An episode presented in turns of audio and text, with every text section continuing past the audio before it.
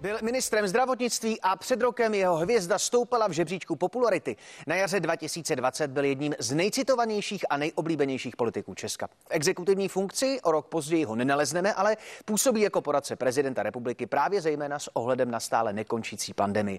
Naším hostem je profesor Roman Primula. Já vám přeji dobré ráno. Dobré ráno. Eh, dostali jsme spoustu eh, dotazů od diváků a jsem moc rád, že se budeme setkávat pravidelně vždycky v úterý a v pátek, tak můžeme na to. Eh, začnu tím, co zaznělo v novém dni včera. Josef Středula potvrdil, že se domnívá, že uzávěra průmyslu v čase kolem Velikonoc by pomohla v boji s koronavirem. Vláda jedná o prodloužení nouzového stavu. Vzhledem k číslům jsou stále takhle tvrdá opatření na místě. Myslíte si, že to prodloužení do konce dubna je správná strategie vlády? Tak celý ten systém se musí nastavit, aby eh, víceméně reflektoval eh, problémy, na které tady narážíme, to znamená tam, eh, kde dochází k přenosu, tak ta opatření by měla přetrvávat tam, kde ta opatření nejsou korespondující vlastně s tím efektem, tak by měla být zrušena. Co se týká určité uzávěry v průmyslu, tak já si nemyslím, že ta situace bude vyřešena tím, že tady na sedm dnů nebo na podobnou dobu eh, zavřeme průmysl. To je opatření víceméně eh, náhodné, to není žádná systematická záležitost. Eh, jedna aktualita z dnešního rána, eh, přináší to všechny německé deníka, je to situace v Německu, kde eh, se ta opatření protahují do 18. dubna. Jak velkým rizikem pro Česko, bezprostředního souseda, je stoupající vlna nákazy právě v Německu? tak zatím, když vidíme čísla Německa, tak ta čísla jsou výrazně nižší ještě než u nás, pokud to přepočítáváme na milion obyvatel. To znamená, já si nemyslím, že by to byl zatím nějaký signál, který by nás nutil eh, k různým aktivitám u nás. Ještě jedna exkurze do zahraničí Paříž a okolí se uzavírají zbytku Francie. Očkuje se u praktiků, očkuje se v lékárnách.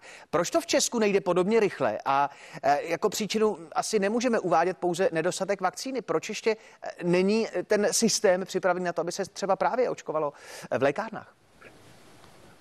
Tak určitě tady jsou dva důvody. Já si myslím, že stále ten opravdu zásadní systém je, že zásadní problém je, že tady nemáme dostatek vakcín, ale na druhou stranu máte pravdu v tom, že celý ten systém musí být připraven na to, aby zvládal podstatně větší zátěž. To, že jsme schopni očkovat nějakých téměř 40 tisíc, ještě neznamená, že budeme schopni eh, očkovat 100 tisíc nebo 150 tisíc. Na to se ten systém musí připravit, protože doba, kdy tu vakcínu tady budeme mít, se blíží a pak by bylo naprosto neomluvitelné říkat, že něco selhalo, že nejsme připraveni. Jak hodnotíte zprávu Nejvyššího kontrolního úřadu, která se objevila včera a tvrdí, že ministerstvo zdravotnictví významně a dlouhodobě podceňovalo přípravu zdravotnického systému Česka na epidemie spojené s výskytem vysoce infekčních onemocnění. Na ministerstvu jste byl od roku 2016. Jaká je tedy vaše reakce na to, co píše Nejvyšší kontrolní úřad? Já tam vidím takové dvě roviny. Ta jedna je, pokud se eh, prošetřují konkrétní případy, kde došlo skutečně k pochybení a kde eh, jsou to záležitosti různých nákupů, tak eh, tam já zhledám vám ty závěry zcela adekvátní, ale co se týká hodnocení nějaké připravenosti, tak je třeba si říci, že nedalo se úplně předpokládat v té době, že tady bude podobná záležitost a aktualizace těch různých pandemických plánů by stejně eh, nevedly k tomu, že by ta připravenost byla výrazně vyšší. Ten dokument, eh, který tady je, je dokument, eh, kterým v podstatě ta intenzivní denní práce není tak vysoká, to znamená, je to jakýsi dokument, který kodifikoval postupy, které byly dominantně v oblasti pandemie chřipky, která po roce 2009 odezněla a už tam nedocházelo k nějakým úpravám a ta snaha aktualizovat ten dokument v oblasti SARSu, tak ta se datuje ještě o dalších asi 6 let zpátky. To znamená, i kdyby ten dokument byl aktualizován na SARS, který byl v té době, tak si myslím, že by neměl úplně velký dopad na stávající situaci, protože tady ta epidemie byla úplně o něčem jiném a ten původní SARS, když postihl asi 8 tisíc lidí co do obětí, tak se samozřejmě nedá srovnávat i mechanismem šíření s tím, co tady je teď. Míříme k diváckým dotazům. Iveta se ptá, v Dubnu by do Česka měla přijít vakcína od společnosti Johnson Johnson. Jaká je její účinnost vzhledem na to, že se jedná o jednodávkovou vakcínu? A jaké jsou případné kontraindikace? Je pro nějakou skupinu nevhodná? Ukazují to třeba nějaké závěry, že může být ne nevhodná, ale spíše riziková? Ono se dá říci, že ty vakcíny jsou srovnatelné co do účinnosti.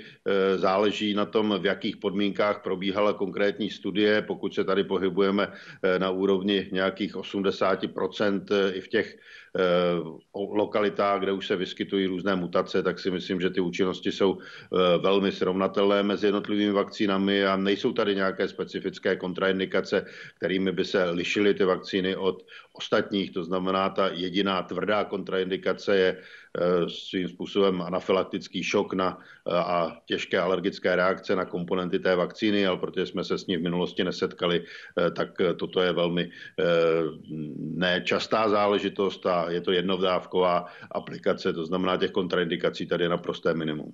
Eh, Igor Majinka se ptá, dobrý den, jaké vidíte šance na to, že se diváci vrátí na stadiony za podmínek, které byly k vidění na Slávě, jestli by nestálo otestovat to třeba na hokejovém playoff a v jakém stádiu, jestli nemáte informace, je právě ten projekt, eh, kde by to testování umožnilo návrat alespoň částečný lidí, jak na stadiony, tak třeba právě do hledišť. Já si myslím, že ten projekt eh, neustále běží, že to je cesta opravdu, jak eh, otevřít nejen sport, ale i kulturu eh, divákům. Nicméně v tuto chvíli ta situace je natolik nepříznivá, že jsme nuceni ta opatření ještě dělat v plošném režimu a já si myslím, že už není daleko doba, kdyby v takovémto řízeném procesu ta sportovní utkání mohla probíhat, ale nebude to určitě dřív než na konci dubna, možná ještě o něco později. Praktický dotaz napsala Daniela. Zajímalo by mne, kolik lidí z denního pozitivního testování je následně skutečně nemocných. E, jsou to stovky nebo tisíce jedinců? To znamená, jak dlouhá a jak pravděpodobná je ta cesta od nakažení k nemoci? E, Tady eh, těch faktorů je několik. Já si myslím, že tady posluchačka naráží na to, že eh, celý ten systém, tak jak je nastaven, tak samozřejmě má určité nepřesnosti. Eh, když bereme v potaz antigenní testy versus PCR testy, tak ty antigenní testy v některých případech se snažíme potvrdit, to znamená zejména u těch případů, kdy tady nejsou příznaky a tady se může stát, že v některých procentech a jsou to procenta, nejsou to desítky procent, pokud používáme kvalitní testy. U toho PCR je pozitivní výsledek, který to potvrdí, ale tam to je samozřejmě většina, ale pokud to je inverzně, to znamená u toho bezpříznakového jedince se může vyskytnout pozitivní test, antigenní a e, tam e, se může stát, že PCR ho potom nepotvrdí. Když se podíváme na nevýhody PCR testů, tak tam to je spíše naopak a to je možná to, na co se divačka ptá, že e, v podstatě poměrně vysoké procento Eh, a je to relativně vysoké procento, může být pozitivní, ale ten člověk eh, nemocný není. Může to být třeba otázka nějakých 10%, eh, kdy zachytíme už v podstatě ribonuklovou kyselinu, která v té době je součástí viru, ale ten virus už není živý. To znamená, my v organismu máme, ale infekční nejsme. Takže to je rozdíl, který tady samozřejmě je. Já vám eh, děkuji mnohokrát za vyčerpávající odpovědi a eh, těším se opět na sledání eh, v pátek ráno. Znovu připomínám, že jestli máte dotaz, pište na nový den zavinač iprima.cz a ty otázky vám odpoví profesor Roman Pirimla. Přeji vám krásné úterý. Děkuji, naschledanou.